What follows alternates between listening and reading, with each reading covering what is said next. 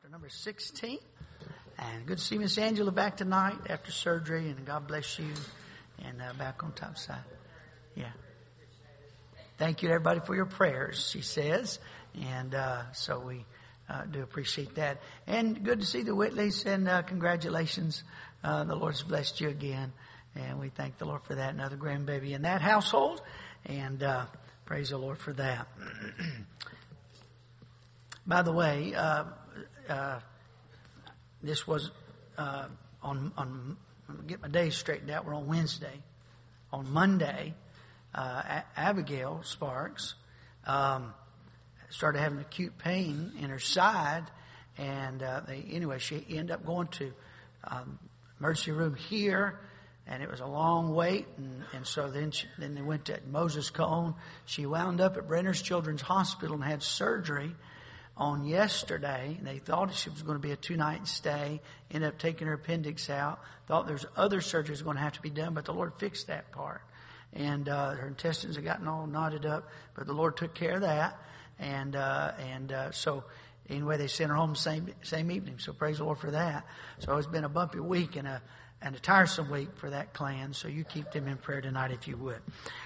Proverbs chapter number 16, and let's pray. We'll jump right into the study of the Word of God. Father, we love you tonight. Thank you for the Bible, and thank you so much that we can learn from it week by week. And Lord, just again, line upon line, precept upon precept tonight, teach us a truth that will help us to live a life that honors our Savior. In thy name, amen. We're in Proverbs chapter 16 and verse number 14. Verse number 14.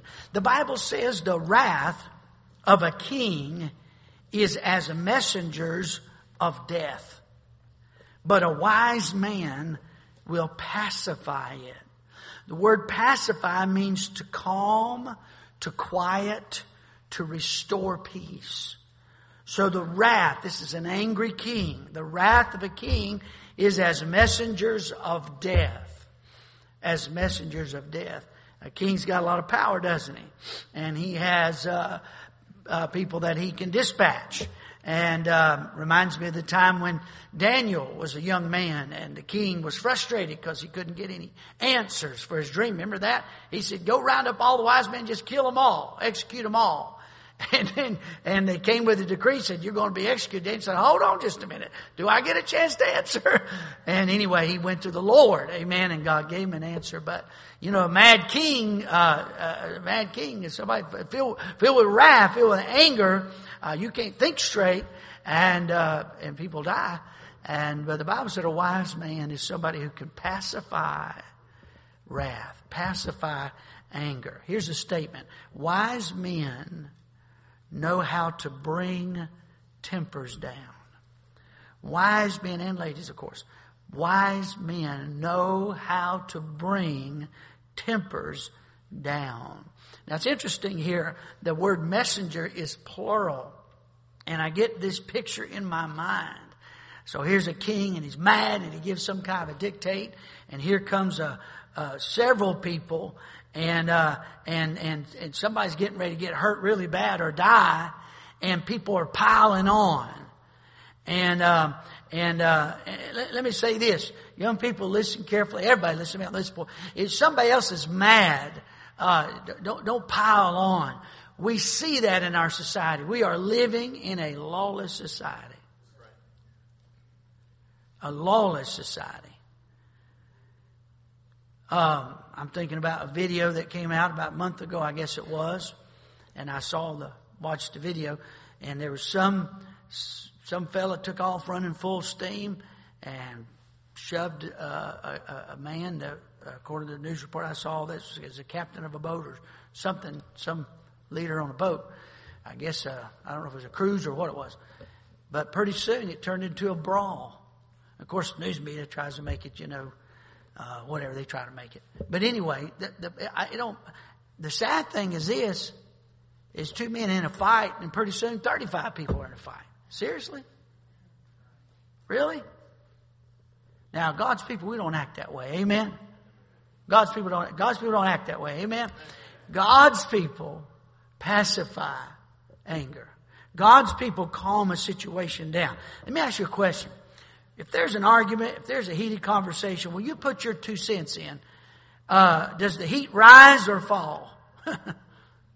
When you have your comment to make, does it make the situation better or does it calm it down? Wise men and women are needed when tempers begin to flare. Let me just testify for a moment.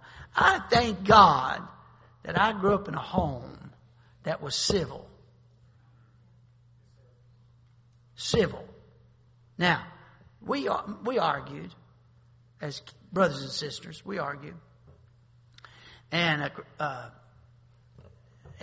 it didn't get out of hand, or there was a hand came landed on us in a particular strategic place. But anyway, but we argued. We were kids argued. But you know, I don't ever remember my mom and dad arguing. My whole life, I don't remember them arguing with each other. Now, there's a few times they went behind the door and there was yelling, screaming, and big thuds. I never knew what that was, but that's a joke. But I don't ever remember them raising their voice in anger.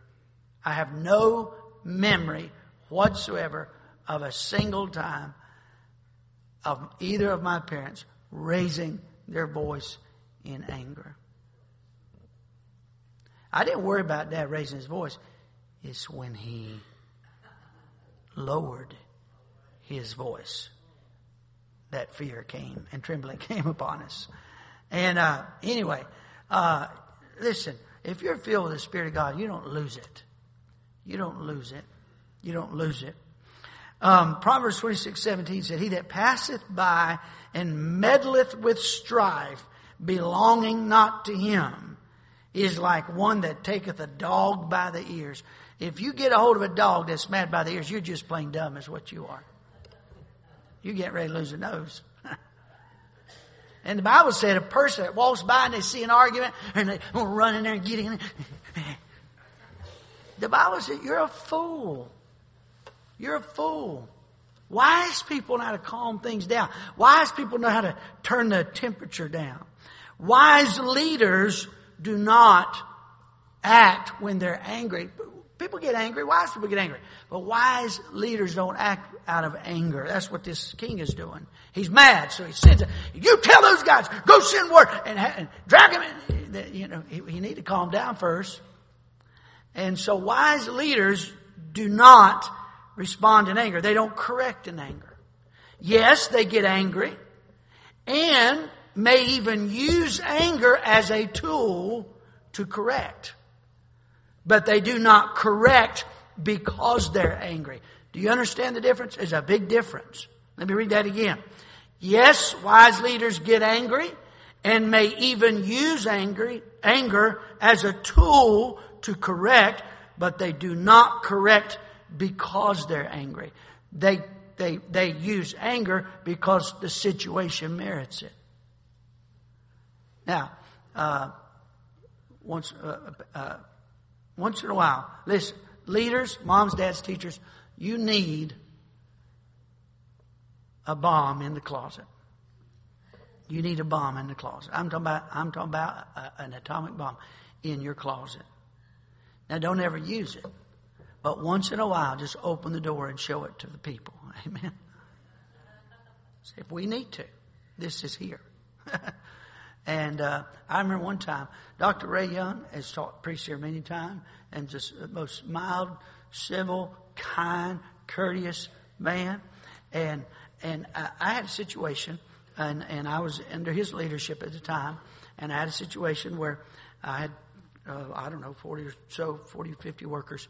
And another ministry person, not in my ministry, but another ministry, was just causing problems, just nitpicking and heckling and just giving grief over and again. And I approached this, hey, look, man, come on. You know, why don't you go over there? If that's what you want to do, fine, just let us be. And he just got in his head that he wanted to run somebody else's boat or whatever.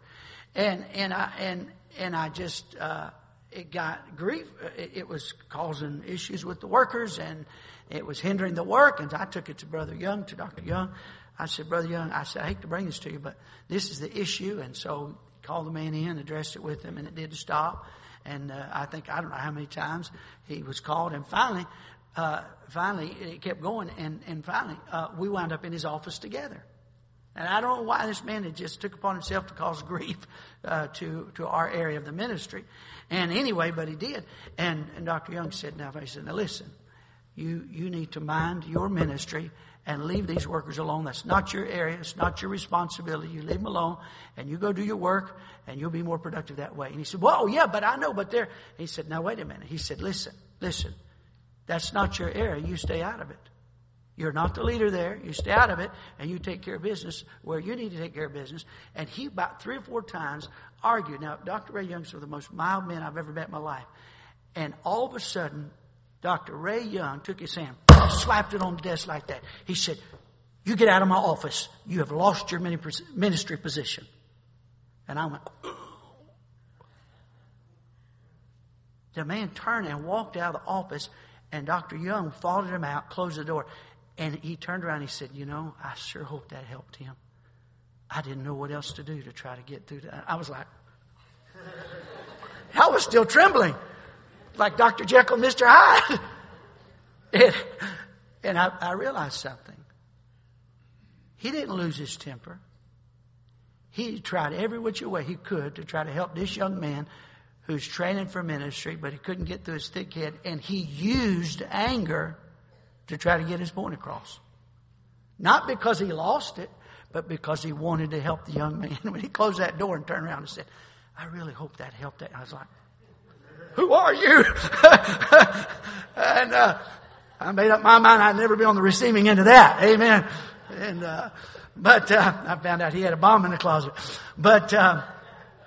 But listen, wise people will do everything within their power to pacify situations when they get heated. Wise men are not without emotion, but they are not controlled by emotion. They rather control their emotion. And I'll be careful here, but it's not right for a pastor or a preacher to lose his temper in the pulpit. That's not right. It's not right for a mother to lose her temper correcting her children, or a dad to lose his temper. Listen, I said this, I'll say it again, moms and dads, and this is good advice for preachers in the pulpit, but it's good advice for parents too. If you're about ready to blow your top, listen, if you blow your top, it ought to be on purpose, not because you're upset. And that ought to be rare. And only when it's necessary to help situation. Sometimes emotions, you do need to get fired up about something.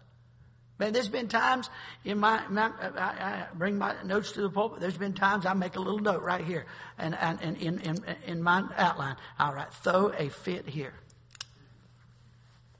I get to that spot, I throw a fit. Not because I'm losing it, because right there, we just need a fit right there. We just need to emphasize that. Now, listen, that's what wise people do. They're not controlled by anger, but they will use anger. Guess what Jesus did? Do you remember John 2:15? Jesus went in the temple. He saw the money changers. He saw the people desecrating the temple. So what did he do? He went and found some cords. He sat down, the Bible said, and he made a scourge of small cords. He took cords, and I'm imagining again, the Bible's not this specific, but I'm imagining that he took them and bound them together somehow, maybe interwove them somehow. But the Bible said he made a scourge and tied them off at the end. And then he went in the temple and he flipped tables and he whipped the money changers. He drove their animal. I mean, he threw a holy fit. He didn't lose it. He got angry on purpose. Amen. Now listen to me. Let me tell you something. This society, we go down Friendly Avenue, and what's the sign say? It's some liberal church. I don't even know what it is, but it's some liberal church. They got the dumbest signs out there. But I forgot what the latest one says. Love everyone, and in parentheses, no exceptions. Now let me tell you what that means. Coming from a church that doesn't believe in the sinless life of Christ, doesn't believe in the virgin birth of Jesus, of the Savior, doesn't believe He died vicariously and rose from the dead, bodily from the dead. Let me tell you what that means. That means give a nod to every single display of human depravity and call it love. But it's not love. It's not love. There ought to be some things that we ought to be fired up about. Amen? And the Lord was. Wise men are not without emotion, but they are not controlled by emotion. Here's Luke 21:19. In your patience possess ye your souls. You know how we say that today? Get a hold of yourself. That's why we say that. But the Bible said it this way. Possess ye your souls. Now let me tell you what we need. We need some wise men. Young men, hey, are you wise? Rudyard Kipling, in his famous poem, If, said this. Can you keep your head when all about you are losing theirs and blaming it on you? If you can, yours is the world, my son. And what's more, you'll be a man. Amen? So, keep your head about you. Look at verse 15. In the light of the king's countenance is life. In the light of the king's countenance is life. Look at it for just a moment. Where's the countenance? Where's the countenance? That's your face, right? So imagine this now. In the light of the king's countenance is life. And his favor is as a cloud of the latter rain, a refreshing rain, a gentle refreshing rain. Now, what he's talking about is a king or a leader that's pleased. And his face lights up. That's what he's talking about. So here's a statement. It is refreshing to know that you have pleased your leader. It is refreshing to know that you have pleased your leader. Now, certainly, our first goal is to please the Lord Jesus Christ. Is that right? But it is good to be motivated by a desire to please your leader as well. There's nothing wrong with wanting to please. It's good and wholesome and right to want to please your leader. Please your boss at work. Please your manager. Please your superintendent. Please your foreman. Young people, there ought to be something inside of you that says, I want to please my mother. I want to please my father. Now look at it for just a moment. Adults, listen to this. If that is a good, wholesome, healthy thing, and it's like a refreshing rain to parched ground, and the Bible talks about the light of the king's countenance, then you know your countenance ought to give some light off. Yes, sir. If your face was the sky, would it be sun shining or thundering and lightning? that the light of when somebody's face lights up, when somebody looks at you and their face lights up, the Bible says that's like a cool, gentle. It's so refreshing. It's wonderful. There ought to be some light in our countenance. Now listen, parents, listen, parents. This doesn't mean you give a nod to everything. You know, we live in a society that these kids shouldn't be corrected. I read a statistic today. It was, oh my goodness, this is going to be piecemeal, forgive me. I read a statistic today, and it's something like less than 25% of parents think that obedience is a big deal. On what are important character traits for your children, obedience was 25% or less. And what outranked it, a virtue that we want our kids to have, was more important to parents than obedience, tolerance. Which is a buzzword for people that want us to give a nod to every devilish and wicked, vile perversion that's out there. Tolerance. Anyway, but yes, we ought to train for and expect obedience, but we ought to be able to be pleased. Amen? Yes, yeah. Somebody said whoever praises the child controls the child. There's a lot of truth to that. Parents, the first thing that we can do to tie heartstrings with our children, I believe, is to have our faces light up when we see them. Look them in the eye and smile. Take time. Look at each other. Make eye contact. And smile. Amen? Delight in them. You know, I think about this. I remember feeling as a kid that I brought joy to my parents. I remember feeling that as a kid. You know what a smile says? A smile says, I like you. I enjoy you. I like being around you. I want to be around. That's what a smile says. And then I started thinking about some of the dumb things that I did as a kid. Just dumb antics. You know, I mean, just really, I, you know me, I'm not really too shy to embarrass myself in the pulpit, but some things I'm thinking about, I'm a little too shy to do it. But anyway, just dumb things that you do as a kid, you know. And they laughed like I was the funniest thing in all the world. And I remember later on thinking, you know, that really wasn't that funny. But they thought they laughed. Amen. And they took joy in us as their children. And, you know, there ought to be something in our hearts that says, I want to please my heavenly. I want to please the King of Kings. Amen. There ought to be something also in us that we want to please our leaders. Amen. You all remember the famous, many of you remember the famous hockey match. They called it the Miracle on Ice, February 22nd, 1980. The Cold War had hung thick and heavy over our nation. And a group of young, teenage, 20-something young lads took on Soviet Russia, professional hockey players, purported to be the best, one of the best teams ever put together in the history of ice hockey. And we met them in the Olympics. And it was more than a hockey match.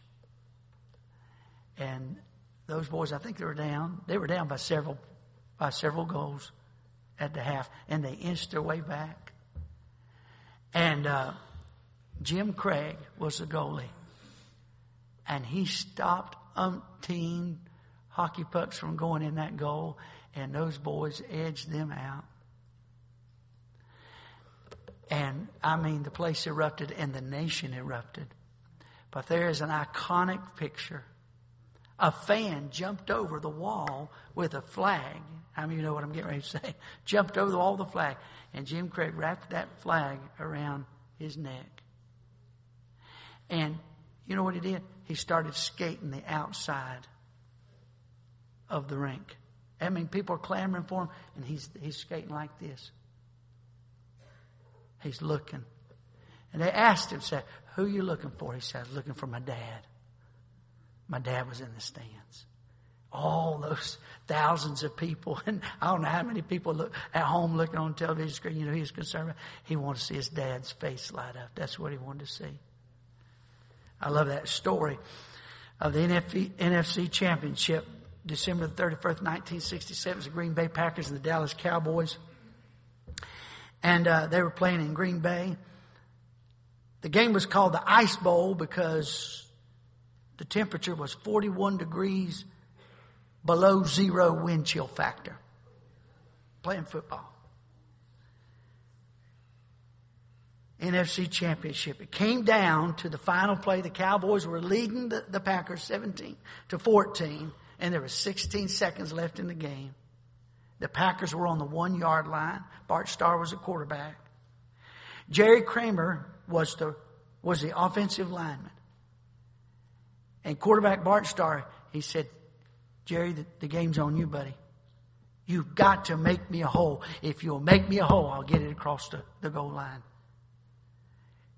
Kramer knew what his job was. He knew the championship was on his shoulders.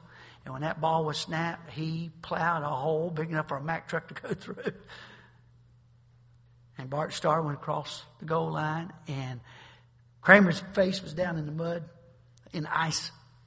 And bodies like cordwood stacked on top of him, but he heard the cheers. He said, I did it, I won the game.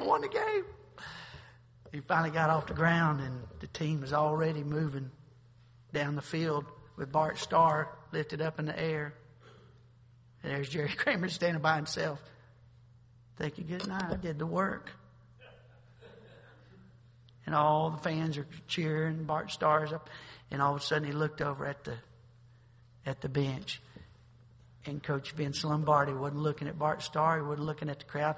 He was waiting for Jerry Kramer to look at him.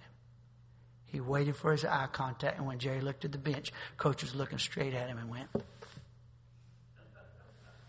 I got good news for you.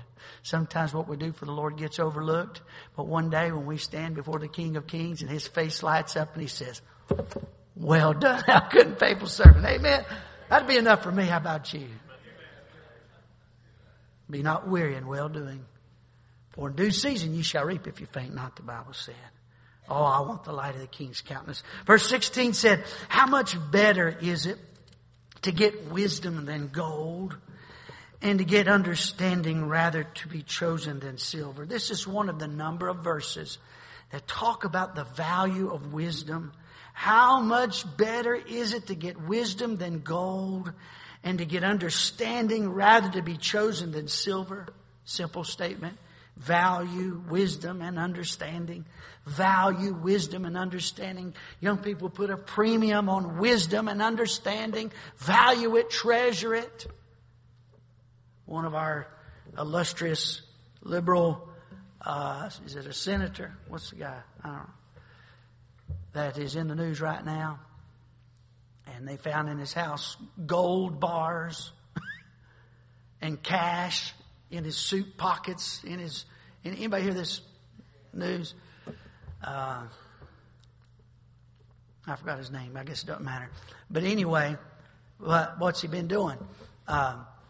Using his position for influence. It seems to be a popular thing to do today in politics, does it not? Who has gold bars in their bedroom? You know, who has thousands of dollars of cash stuffed in your suit pockets? And anyway, let me tell you something, young people, listen to me carefully. Somebody wants to hand you a gold bar, or give you a new BMW like they gave him and his wife, or a wad of cash to get you to do something dishonest, do something shady. You better value wisdom and understanding. Amen. Sadly, many will toss wisdom aside at the first opportunity to pocket a little gold and silver. Brother Vance Havner has a book titled,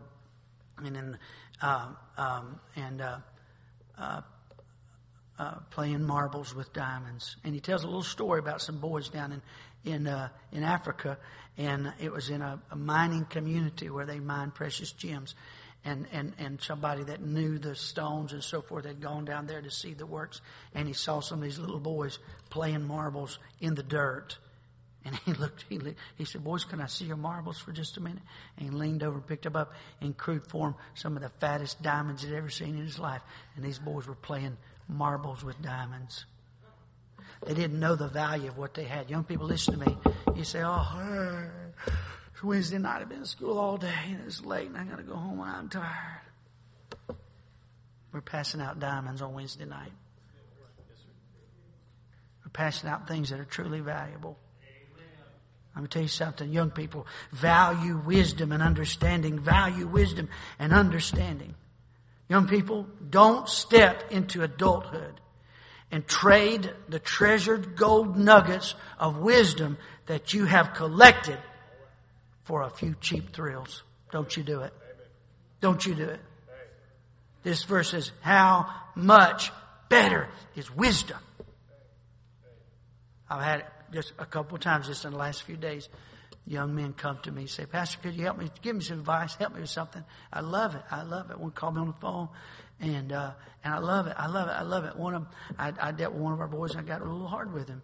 And he called me and said, thank you. After a while, he didn't thank me right away, but he came and he said, thank you, thank you. And he realized. And I wouldn't do that if I didn't love him, if I didn't care about him. I love him with all my heart. I'd take a bullet for him. And let me tell you something. Young people, listen to me. Don't you trade the wisdom your parents have provided for you, and your church family's provided for you, and all your Sunday school teacher, your pastor, your pastor's wife. Don't you go out in the world and say, well, I got a chance to make money. Well, you're not the first person ever had a chance to make money, but wisdom is more valuable than money. Don't forget that. Verse number 17. The highway of the upright is to depart from evil. the high road, it gets you away from evil. He that keepeth his way preserveth his soul. Circle the word keep there right next to it, guard. He that keepeth his way, guardeth his way, preserveth his soul. Now here's a statement for you. We'll play off that word keep, which means to guard. Don't remove the guardrails of your youth. Don't remove the guardrails of your youth. There is no stage of life where you no longer need to depart from evil. Those guardrails are for your safety. For your safety. We were coming down 220 about 6 weeks ago, and there was a light rain, and we had been on our date, I think, on Friday night. And I had the cruise control on, which wasn't smart. But anyway, I had the cruise control on, just going down the road. Road was wet, light rain. And all of a sudden the cruise control hit, and we hydroplaned. And we were close enough to Vision Drive where it was actual guardrail. There's a wire, up several miles, up 220. But we were actually where the guardrail was. And we hydroplaned, and I had no control whatsoever. And it was scary. For several seconds, it was quite scary. There were folks behind us, folks in front of us, and we were in the left lane coming south, and we just started sliding, and we went over into the grass, and we hit the guardrail, and it pushed us back out across this lane of traffic, and we got off to the side of the road. Several folks stopped behind us, got out, "Are you okay?" Other than, our heart's beating about 220 beats a minute. We were perfectly fine. And damaged the back quarter panel of the vehicle. Actually, just hit back here. I thought the whole side of the vehicle would be torn up, but it didn't. God was very gracious to us. But I'm sure glad that guardrail was there. Because had it not been there, I would have been head on with the oncoming traffic, the northbound traffic. And I may not be here. Thank God for guardrails. Amen. Now, young people, let me tell you something. There's a lot of cliffs in life. And you're a lot better off to live with guardrails by the cliffs than an ambulance down at the bottom of the hill. A lot of your peers, you men up here, I don't know how many funerals over the year I've done for people my age and younger. Scores and scores and scores of them. We'll have one again tomorrow. Now, young people, listen. Don't you, you be careful. Hey, when you get married, that's one of those times. When you go off to college, that's one of those times. When you go out in the workplace for the first time, that's one of those times. You be careful when you have freedoms that you didn't have before. Now, you watch it. You keep those guardrails. If your mom and dad, if you grow up in a house, and by the way, it's good for all the families, and the rock music comes on, you got a mute button on that thing. Don't just sit there and tolerate. Look, rock music is rock music, whether it's to a cereal commercial or just sitting there with your headphones on listening. You got a mute button. Mute it. Amen. All right, now listen. When you get married, you do the same thing. When you get a digital device for the first time, you follow the same guardrails that you had when you were at home. This is good stuff. It really is good stuff. Depart from evil, the Bible says. Flee youthful lust, the Bible says. I will run the way of thy commandments, the Bible says. Young people, listen to me. Listen. Look at me. Kids, look at me.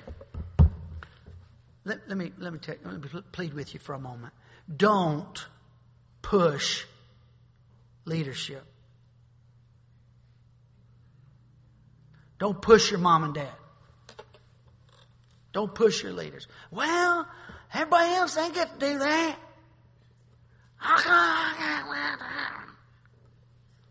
Maybe because your mom and dad have some sense and they love you, they care about you, trying to keep you safe. Amen? Yeah. Don't push them. Don't push them.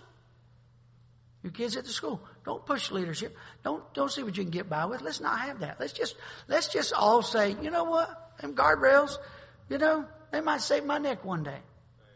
They just might save me. So I'll just thank God for the guardrails. Amen? Thank God for the guardrails.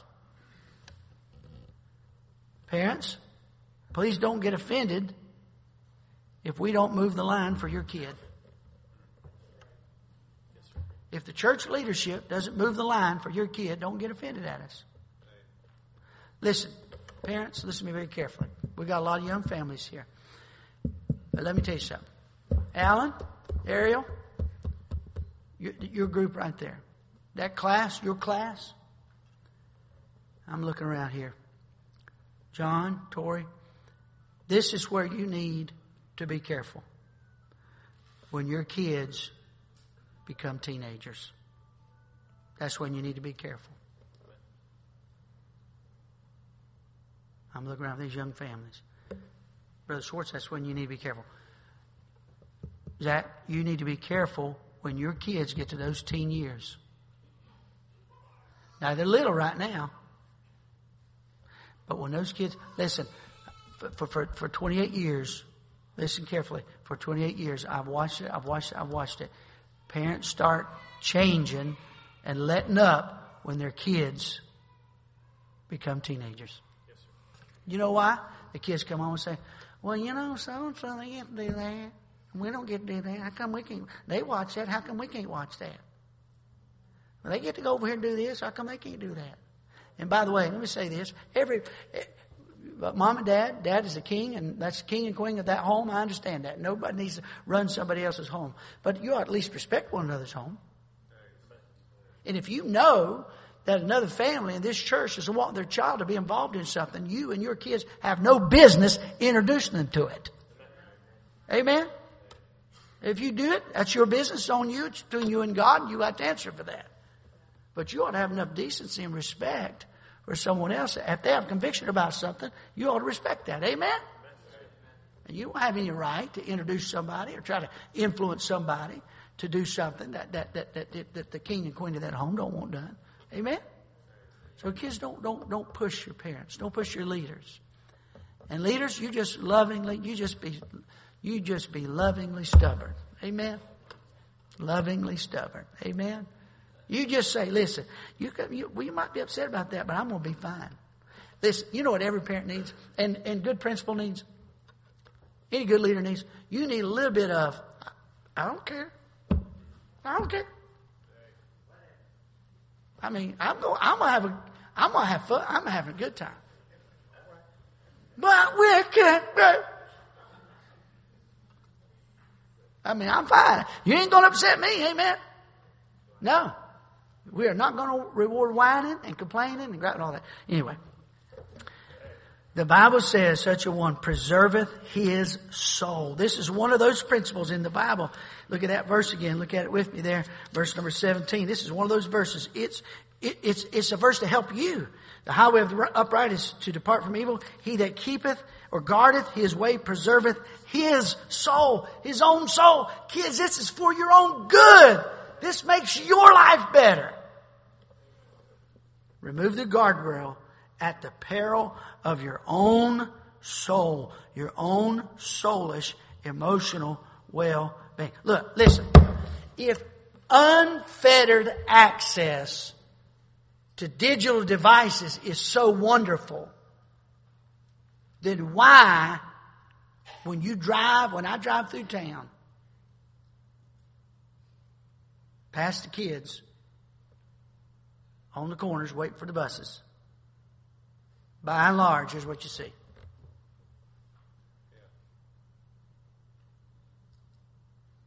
Sullen. I don't wicked. I'm not saying these kids are wicked. I'm just saying you don't see much of this. Souls are fettered. Souls are burdened with dark things, wicked things, evil things, ungodly things. Yes, right. And their souls, there's no guardrails, and their souls are being exposed. And it shows on their countenance. It shows on their countenance.